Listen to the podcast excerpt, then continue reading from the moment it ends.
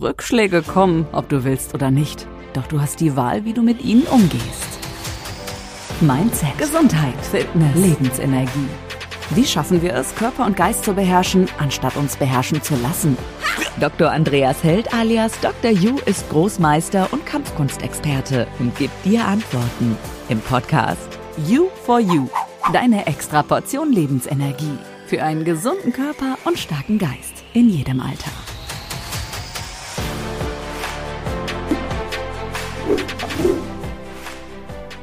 Hi und herzlich willkommen bei Dr. You for You, deine Exploration Lebensenergie. Heute mit der Allgemeinärztin und äh, MedUni-Professorin, stimmt Dozentin. oder? Dozentin. Reinhild Strauß. Reinhild Strauß, stell dich einmal ganz kurz vor, du als äh, MedUni Professorin, nein, was? Dozentin. Dozentin, Entschuldigung, jedes Mal. Äh, und Allgemeinärztin. Äh, was ist dein Fachgebiet, beziehungsweise was machst du eigentlich? So im Beruflichen. Ja, also beruflich habe ich mehrere Standbeine. Also auf der einen Seite bin ich im Gesundheitsministerium, da leite ich eine Abteilung für Infektionskrankheiten, Antibiotikaresistenz und so weiter und so fort. Äh, auch einen Bereich mit sieben Abteilungen leite ich stellvertretend, das sind so 70 Leute ungefähr. Auf der Wow. MedUni, da äh, unterrichte ich Epidemiologie, Mikrobiologie und ärztliche Gesprächsführung. Und dann bin ich noch äh, Verhaltenstherapeutin und wende eben diese Therapieform an. Okay. Verhaltenstherapie hast du gesagt, oder? Mhm. Was, was, was ist Verhaltenstherapie? So die Leute, wo dann sich gestresst fühlen oder ähm, Richtung Krisenmanagement oder wie kann ich mir das vorstellen? Also Verhaltenstherapie, da geht es um Änderung des Verhaltens. Also wenn wir ein Verhalten haben, das uns eigentlich nicht gut tut, äh, das wir eigentlich ablegen wollen, äh, dann kann ich das mit diesen äh, therapeutischen Maßnahmen ändern. Okay. Das ist eben in vielen äh, psychischen Krisen auch wichtig, zum Beispiel bei Depressionen, wenn man keine Tagesstruktur mehr hat. Da kann ich mich dann wieder restrukturieren, indem ich mein Verhalten eben äh, ja, modifiziere. Okay, und quasi mich unter Anführungszeichen verbessere und aus diesem Genau. Loch rauskomme. So ist es, genau. Okay, wow. Ähm, und was hat dich motiviert, genau in diese Richtungen, du hast mehrere, warum machst du das? Was hat dich da so motiviert, dass du das ausgerechnet machst? Also es hat mich der Mensch als Gesamtes interessiert und deshalb habe ich eben Medizin studiert, aber eben auch ein geisteswissenschaftliches Studium gemacht. Das war Psychologie und Politikwissenschaft. Und äh, jetzt kann ich all diese Dinge anwenden. Auf der einen Seite eben die Medizin, jetzt auf der mehr strategischen Ebene. Auf der anderen Seite kann ich aber auch die, in der Verhaltenstherapie mehr auf die psychische Seite eingehen. Und das ergibt dann wieder ein schönes Gesamtbild. Also ich kann praktisch in beiden Bereichen wirken. Okay, wow. Sehr cool. Ähm, genau. Du hast bei dir bei der Arbeit ähm, verschiedene Projekte ähm, und Umsetzung von One Health Konzepte. Was sind One Health Konzepte? Ja, Oder unter was kann man sich das vorstellen? Ist das so wie, ähm, eben was du gerade vorher gesagt hast, die menschliche Psyche, wenn jemand Depressionen hat? Oder ist es noch viel, viel, viel mehr? Ja, das geht mehr in Richtung ähm, der Einheit Tier, Mensch, Umwelt. Also früher hat man die Gesundheit immer isoliert gesehen. Äh, Humangesundheit, Veterinärgesundheit und die Umwelt hat man auch noch irgendwie geheilt, unter Anführungszeichen. Okay. Und jetzt hat man erkannt, dass all diese Bereiche zusammenhängen. Okay. Also Gesundheit kann nur funktionieren in all diesen Bereichen, wenn man das als Gesamtes sieht.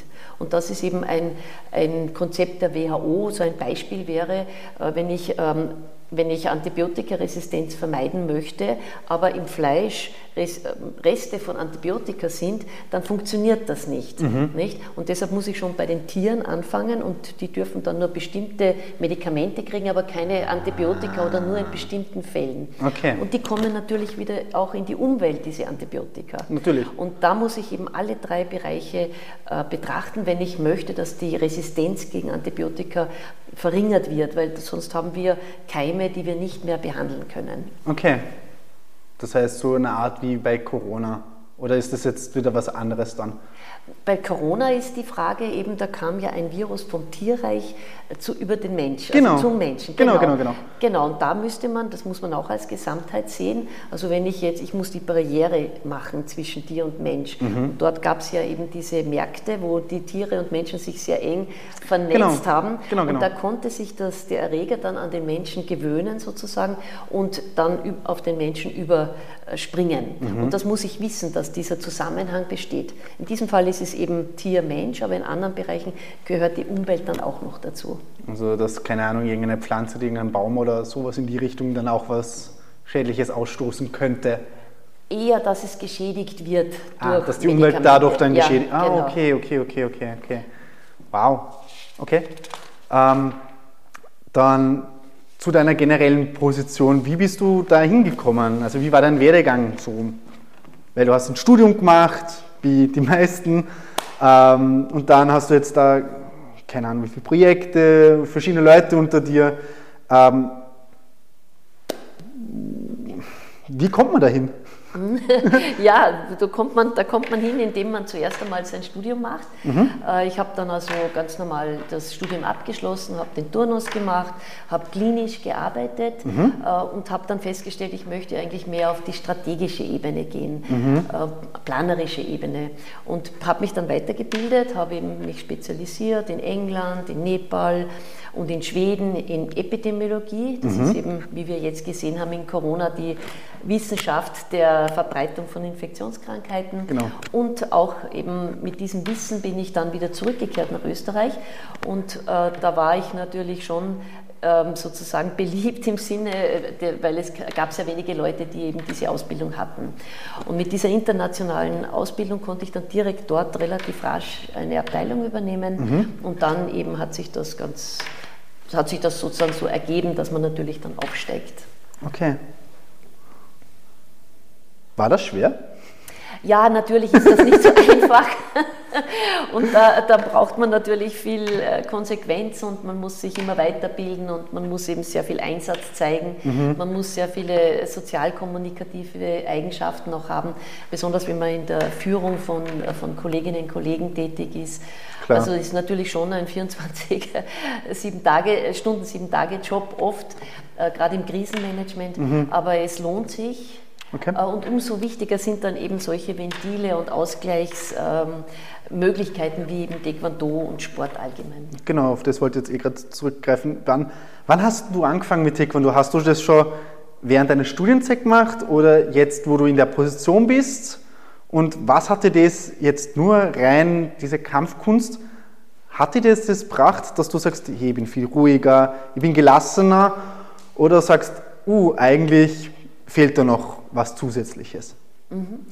Ja, also begonnen habe ich schon in der Studienzeit mit okay. ein paar Semester Taekwondo, neben, also neben dem Studium haben wir das gemacht.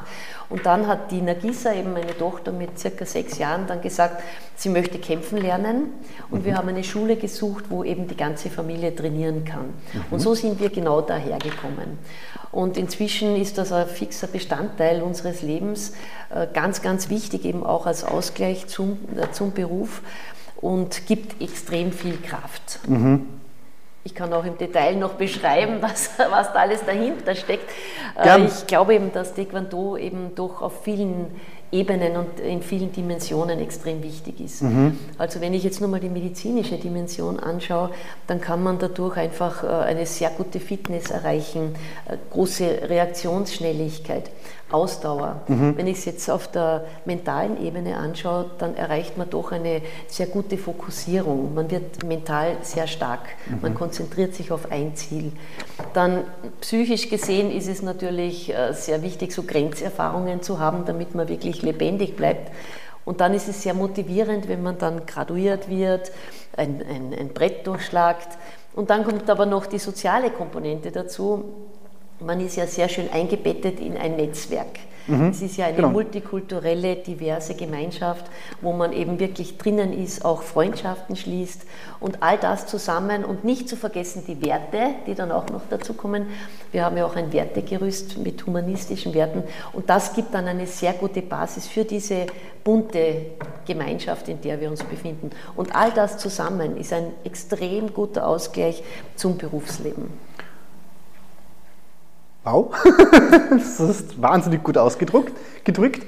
Ähm, so ist es. Es ist aber wirklich so, ja, das stimmt schon. Ja. Also ich kann es auch nur bestätigen, dass ich andere Sportarten vorher auch gemacht habe, ähm, viele verschiedene, von Kunstturnen bis ähm, Tanzen bis zu äh, als letztens Kickbox und eigentlich nie mental so stark und da sein war, wie ich es jetzt mit dem Taekwondo bin.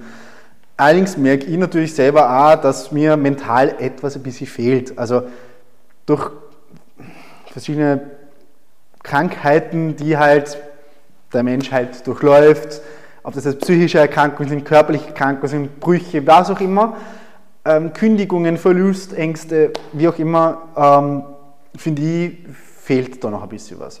Und da hat mir eigentlich das Buch vom Dr. Yu, also Dein Weg zum Meister, hat mir schon den ersten Tipp gegeben, so, hey, ich muss nicht unbedingt Taekwondo können, aber ich kriege die ganze Philosophie von Taekwondo, ich kriege die ganzen Werte, ich kriege quasi vom Weißgut bis zum Schwarzgut, kriege ich da mal alles rein.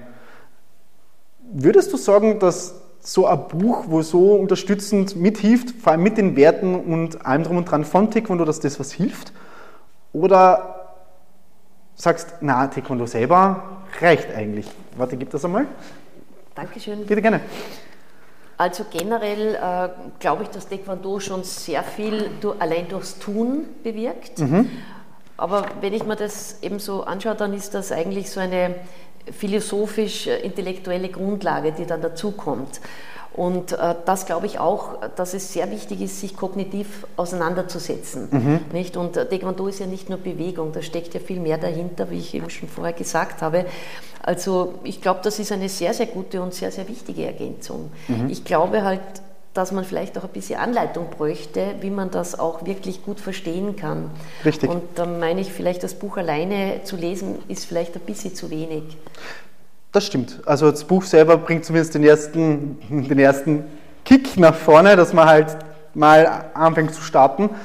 Aber wir sind jetzt gerade, also mit dem Dr. Yu und das Team rundherum, wir sind jetzt gerade dran, ja am Aufbau dran für ein Webinar und ein Seminar und versuchen jetzt auch dann so in kleinen Freebies, also in ganz kleinen Dokumenten quasi, das Wissen noch einmal ganz kurz weiterzugeben für die Leute, dass die dann ihre kleinen Punkte auch selbstständig abbauen können. Also das Buch, so kleine mental stützen und dann, das, dass das alles, was man da zusammen, zusammen hat von diesem Seminar, auch dein Mindset weiterhin erfolgreich macht und egal ob das jetzt freundschaftliches, freundschaftliche Barrieren sind, Burnout oder äh, ja, da hilft, glaube ich, das Seminar dann schon sehr gut. Das kann ich mir sehr gut vorstellen, weil das ist sozusagen ein Hineinriechen, Schmecken genau. und dann geht es ums Durcharbeiten. Und da muss man genau. dann wirklich Seite für Seite schauen, was sind die Messages, was, was kann ich, was brauche ich davon und was, ist, was bedeutet es überhaupt. Nicht? Genau. Und ich glaube, dass solche Seminare wirklich eine sehr gute Idee sind. Ja, Gute Idee, alles zusammen. Perfekt, super. Viel Erfolg. Danke, werden wir haben, hoffentlich. Ähm, Gut, das heißt, so ganz grob zusammengefasst, ähm, Taekwondo und Mindset sind wichtig und vor allem, dass wir, ähm, also dass du aus deinem Bereich das auch sehr gut auf deine Kollegen, Mitarbeiter ähm, umwälzen konntest bis jetzt. Also das heißt, du würdest auch in so ein Seminar mit einsteigen und sagen, hey, ich hole mir da einen Tipp aus diesem Seminar, wo ich dann vielleicht in der Arbeitswelt umsetzen kann. Ja, also ich persönlich, wie gesagt, äh, finde das sehr interessant und würde mir das auf alle Fälle anschauen. Perfekt, super. Dann sage ich vielen lieben Dank fürs Interview. Es war sehr, sehr, sehr spannend mit dir und vielleicht haben wir nochmal eins miteinander. Ja, ich bedanke mich auch herzlich und wünsche wirklich alles Gute und großen Erfolg. Danke dir. Danke. Kurze Pause, aber bleib dran und hol dir bald die nächste Extraportion Lebensenergie ab. Gemeinsam mit Dr. You in You for You, der Podcast. Denn von nichts kommt auch nichts.